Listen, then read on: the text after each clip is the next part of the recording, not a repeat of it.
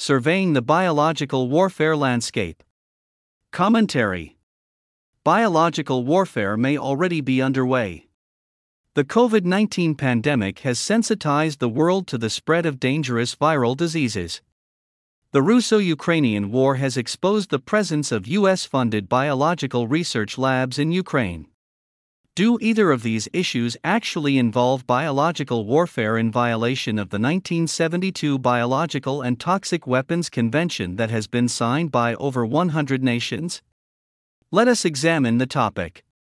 U.S. bioweapons testing. The United States did not invent bioweapons. Bioweapons have actually been used in various forms since ancient times. Methods included using arrows dipped in feces, using dead bodies to poison wells during wars in the Middle Ages, and intentionally spreading smallpox during the French and Indian War in the 18th century. The Germans and the Russians conducted small scale biological attacks during World War I. After World War I, the Geneva Protocol of 1925 was signed by 108 nations, including the United States, that prohibited the development and use of biological agents. But that treaty had no verification measures, and many nations continued their research and development. A Biological and Toxin Weapons Convention was signed in 1972, with the signatories agreeing not to develop, produce, stockpile, or acquire biological agents or toxins of types and in quantities that have no justification for prophylactic, protective, and other peaceful purposes, as well as weapons and means of delivery designed to use such agents or toxins for hostile purposes or in armed conflict. The United States learned a great deal about bioweapons from World War II adversaries, particularly the Japanese at the notorious Unit 731. The Japanese weaponized cholera, typhus, and the plague to kill over a half million Chinese in at least 11 separate biowarfare attacks on Chinese cities during the war. Experiments in the use of biowarfare agents such as botulism and anthrax were also conducted against prisoners of war at the Mukden POW camp in northeast China. By the end of the war, the Japanese had stockpiled 400 kilograms of anthrax to be used in a specially designed fragmentation bomb that was never deployed. The United States interrogated survivors of Unit 731 after the armistice and learned the full extent of the Japanese program the United States conducted considerable biological warfare related research during the Cold War before the BWTC was negotiated and signed in 1972. In 2015, the Smithsonian Magazine published an article describing a U.S. Navy bioweapons test in 1950, two miles off the Northern California coast, using a bacterium that produced a red pigment to make it easy to examine its effects. Eleven residents later were determined to have urinary tract infections related to the bacteria. That article further stated that the U.S. military performed other biowarfare related tests in the United States until President Richard Nixon halted biowarfare research in 1969. Francis Boyle, now a professor at the University of Illinois College of Law, was the principal drafter of the Biological Weapons Anti Terrorism Act of 1989 which implemented the 1972 Biological and Toxic Weapons Convention. According to LewRockwell.com, Boyle made the following allegation Since September 11, 2001, we have spent somewhere in the area of $100 billion on offensive biological warfare. Was Boyle's sensational claim correct?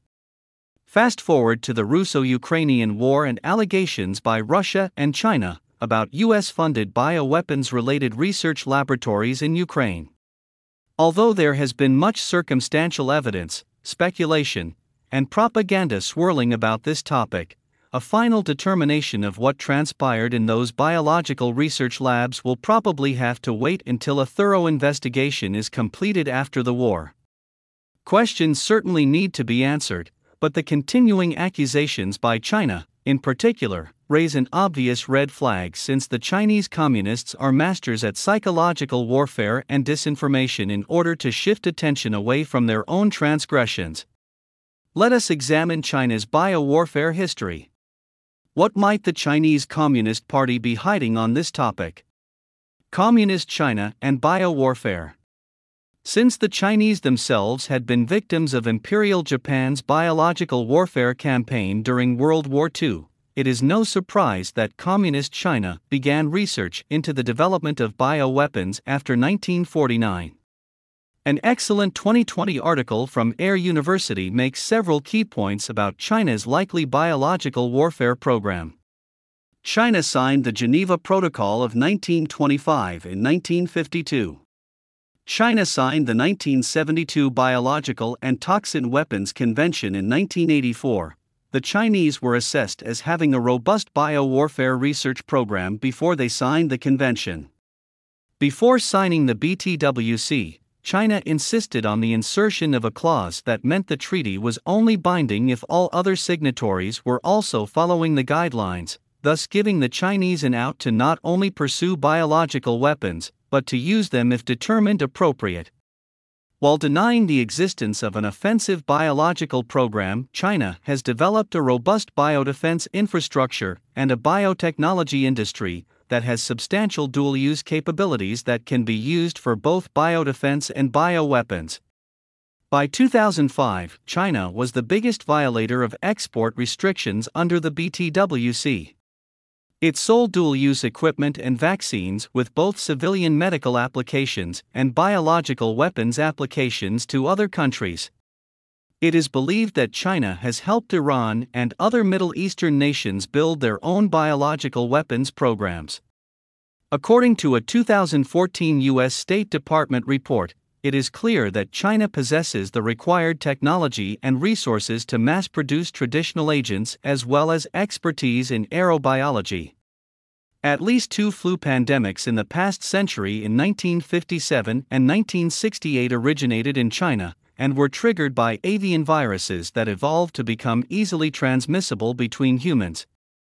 The 1957 to 1958 H2N2 pandemic killed an estimated 1.1 million people worldwide and 116,000 in the United States, according to the Centers for Disease Control and Prevention. The 1968 H3N2 pandemic killed an estimated 1 million people worldwide and about 100,000 in the United States, according to the CDC. In November 2002, severe acute respiratory syndrome was discovered in southern China. According to the CDC, a coronavirus infected 8,098 people worldwide, including 8 in the United States, and killed 774 people worldwide, a death rate of 10%. It was largely contained by July 2003. The Smithsonian Magazine published an article about the bird flu in 2017 that is almost a precursor of the spread of the SARS CoV 2 virus. It stated the following The avian influenza A virus first spread from birds to humans in 2013. There have been five waves of that bird flu virus. The fifth wave began in October 2016 and infected 766 people, far more than any of the four preceding waves. There have been 1,589 total cases of H7N9, with 616 of them fatal. If H7N9 were to mutate further and develop the ability to pass readily from person to person, it could spread rapidly and kill millions of people worldwide. Then there is another coronavirus that first made its appearance in 2019 in China's Wuhan city, the SARS CoV 2 virus or CCP virus. Thousands of articles have detailed the worldwide COVID pandemic over the past two years. Are all these China originated viruses merely acts of nature or something more sinister? It is alleged that the Wuhan National Biosafety Laboratory is just a cover for the research and development of Chinese bioweapons. Could SARS CoV 2 have been bioengineered at the Wuhan Institute of Virology? Despite open source speculation by reputable scientists and others, the origin of the CCP virus remains unconfirmed, albeit very likely. Have the Chinese communists given us any clues to the puzzle? A document written by Chinese scientists and public health officials in 2015 actually predicts that biological warfare will be the basis for conducting World War III. Is this document a harbinger? The document, titled The Unnatural Origin of SARS and New Species of Man Made Viruses as Genetic Bioweapons, stated that SARS coronaviruses could be engineered as a new era of genetic weapons that can be artificially manipulated into an emerging human disease virus and then weaponized and released into the general population in unprecedented ways. Another piece of the puzzle was an obscure FBI tactical intelligence report from November 2019 that detailed an incident in which a Chinese scientist was caught carrying viruses from China into the United States in November 2018. As reported two years after the incident by Yahoo News, the details are shocking inspection of the writing on the vials, and the stated recipient led inspection personnel to believe the materials contained within the vials may be viable Middle East respiratory syndrome and severe acute respiratory syndrome materials. He FBI concluded that the incident, and two other cases cited in the report, were part of an alarming pattern. There are no such things as coincidences. And a clear pattern emerges. Conclusion Available open source information from U.S. government agencies and news reports enables a logical conclusion that Communist China has an ongoing offensive biological warfare program that is camouflaged by an extensive Chinese dual use biodefense infrastructure and a biotechnology industry developed over the past several decades. Chinese authorities have suggested that World War III may be fought with biological warfare weapons. A Chinese scientist was caught entering the United States with MERS and SARS virus samples in 2018. The world continues to endure waves of viral pandemics that originated in China. The SARS CoV 2 was almost certainly engineered by humans. Has World War III already started?